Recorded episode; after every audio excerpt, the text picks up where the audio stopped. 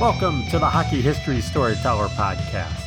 This is the podcast where you can learn about past players, coaches, teams, leagues, and events. The game we know and love today was created from our past. I'm your host, hockey player and fan, Andy Courtwright. Episode 16 Al Arbour, player, coach, champion. Al Arbour was born in 1932 in Sudbury, Ontario, Canada. He played in the National Hockey League for many seasons between 1953 and 1971.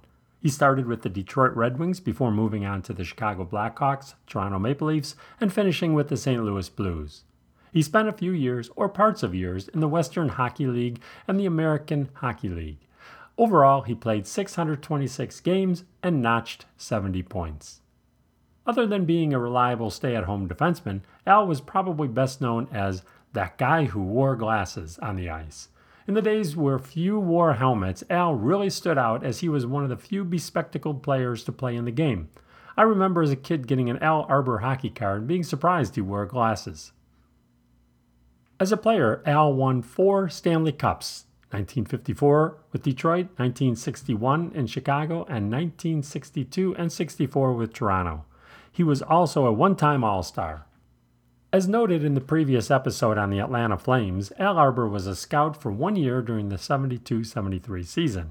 In 1973, he was summoned to Long Island to be the head coach for the Flames' expansion brethren New York Islanders. He had experiences as a head coach in St. Louis earlier in the 1970s, but is clearly known as one, the coach of the Islanders, and two, a championship coach of the Islanders. The Islanders' first year in the NHL was typically bad as an expansion franchise. They won just 12 games under two coaches. Phil Goyette and Earl Ingarfield both won exactly six games each. Al Arbour came into the Islanders organization as a strict disciplinarian at first. He had a strict curfew, fined players for being late, and doubled fines for multiple offenders. He remained disciplined over time and was considered a tough coach.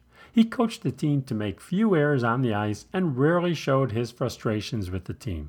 His personality rubbed off on his players as they showed similar attributes. Al Arbour's coaching record included 740 wins, 537 losses, and 223 ties. He coached in an era of no overtime. His 740 wins are the most by a coach with a single team. He is third overall in games coached, with 1,500 and fifth in wins behind Scotty Bowman, Joel Quenneville, Ken Hitchcock, and Barry Trotz. During his first run as coach of the Islanders between 1973 and 1986, he took his team first to a level of respectability, then to a dynasty level. The Islanders were headed toward greatness in the mid to late 1970s, but their playoff heartbreaks in the late 1970s were followed by four straight Stanley Cup victories between 1980 and 1983. After the 1986 season, Al took over as vice president of player development for the Islanders. He returned to coach the team between 1988 and 1994. During the second stint, he took the team to a deep run in the playoffs in 1993 when the team beat Washington in the first round, then defending champion Pittsburgh in the second round, before bowing out to eventual Cup champ Montreal in the conference finals.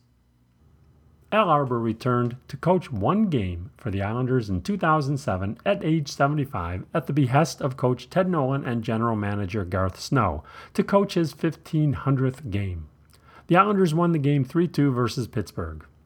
During the team's four cup run, Al guided the team to 19 straight playoff series wins, a feat that may not be matched.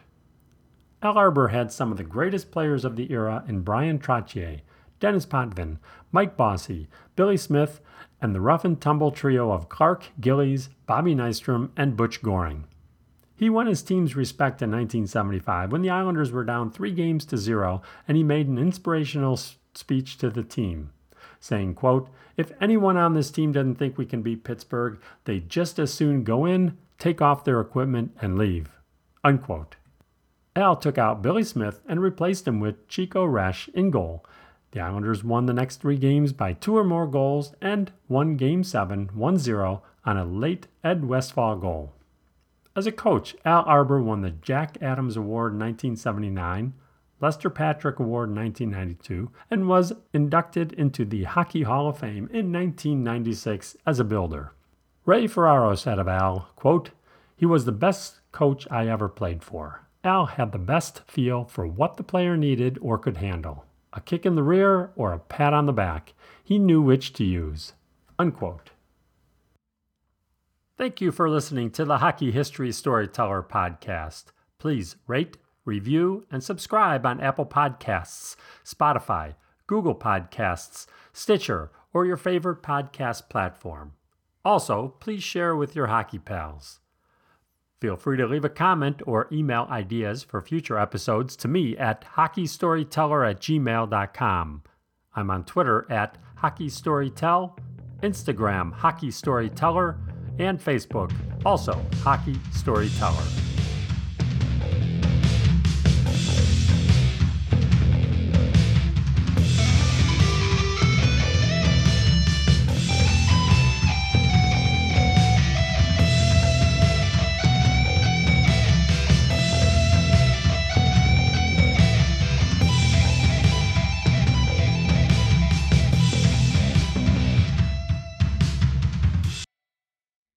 The Hockey History Storyteller theme music was composed and performed by Lauren Clapp.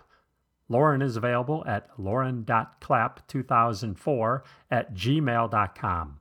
That's clap with two P's followed by 2004. See show notes for details.